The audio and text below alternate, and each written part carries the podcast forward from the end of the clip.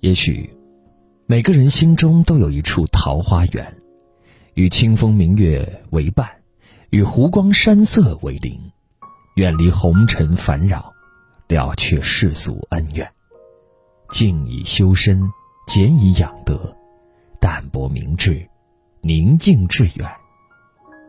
凡尘的我们，纵使内心几多向往，终是割舍不下太多的牵绊，或迷茫困顿，或意气风发，被时代的洪流裹挟着奔涌向前。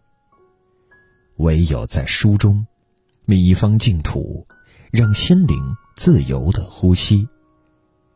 初读瓦尔登湖，只是佩服梭罗敢于抛下一切活出自我的勇气。如今再读，恍然明白，梭罗是在用自己的亲身经历告诉我们人生的三重境界，是自由的心态，是极简主义的活法，更是顺其自然的人生态度。1845年7月4日，梭罗独自一人来到瓦尔登湖畔，开始了一种远离尘嚣的生活。在那里，他自己建造房屋，有了安身之所，日常所需也很简单。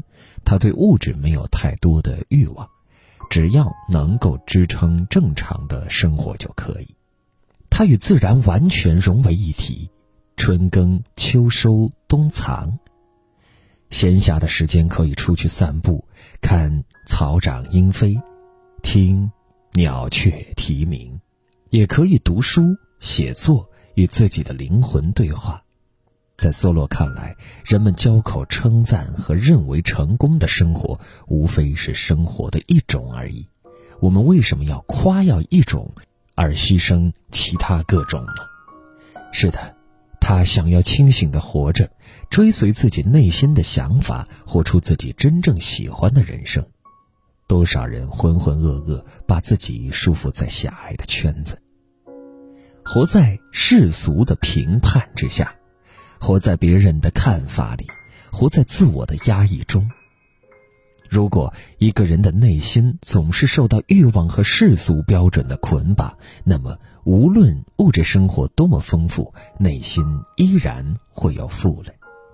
人生真正的自由是内心的自由，是精神的自由。只要内心是自由的，不管处于什么样的人生境遇，都能用一颗坦然自若的心无所畏惧。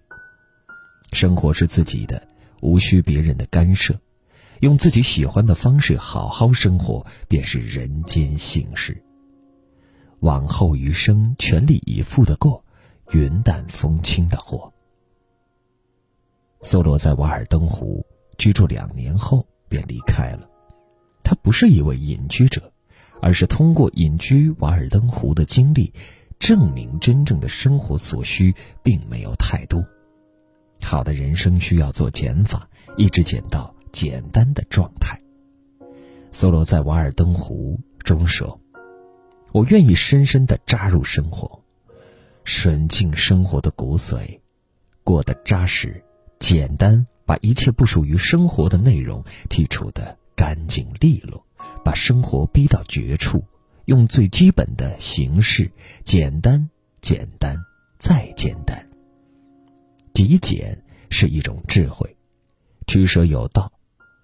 极简删繁就简，去伪存真，只留下最重要的那部分，保持恰如其分的比例。1. 学会欲望极简。有时候我们活得不快乐，并不是得到的太少，而是欲望太多。过多的欲望会让人身心疲惫，到了一定阶段，便会慢慢明白，所谓的名利，所谓的物质，并不能带给我们真正的快乐和安宁。健康的身体，温馨的家庭，简单的生活，更能让人满足和心安。2. 学会物质极简。我们的生活早已物质过剩，然而过多的物质并没有给我们带来更多的幸福，反而带来了不必要的负担。给自己的生活做一次断舍离，把自己从物质的依赖中解放出来，不必因为虚荣而去攀比，不必因为无聊而去购物，更不必因为空虚而用物质填补内心。物质极简，灵魂便会越来越丰盈。3. 学会关系极简。触目横斜1,000,000多，赏心只需3-2只。不适合的圈子不必强融，不讨好别人，不委屈自己，在懂你的人群里悠闲的散步，在简单朴素的生活里学会知足和感恩，在细水长流的时光里收藏美好和感动。4. 学会生活极简。曾经如此渴望命运的斑斓，到后来才发现，人生最曼妙的风景是内心的淡定与从容。平平淡淡才是真，简简单单就是福。不再过多的在意别人的评价，不再关注那些无用的信息，不再热衷于无聊的社交，也不再羡慕别人的热闹和繁华。生活终究是自己的，与别人无关。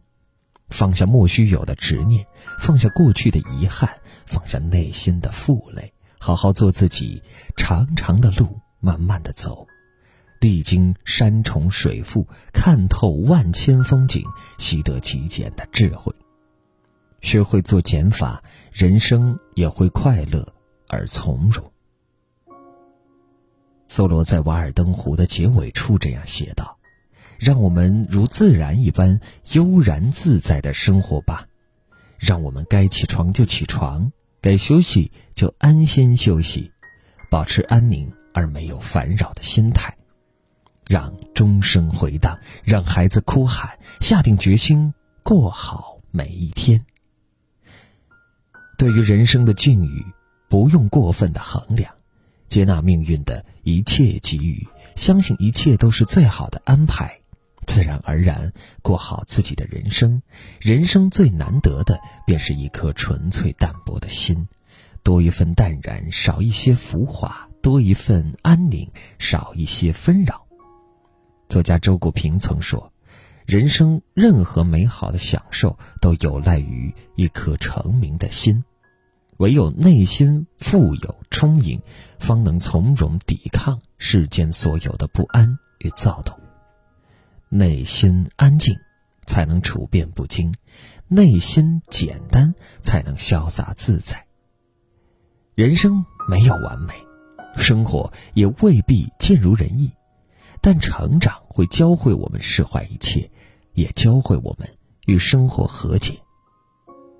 熬过泥泞，便会走上另一段坦途，熬过严寒，便会遇见另一场明媚。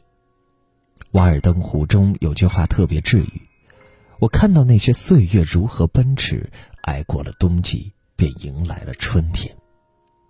凛冬散尽，春日可期，春天总会来的，花儿也会开的，一切美好都会如约而来。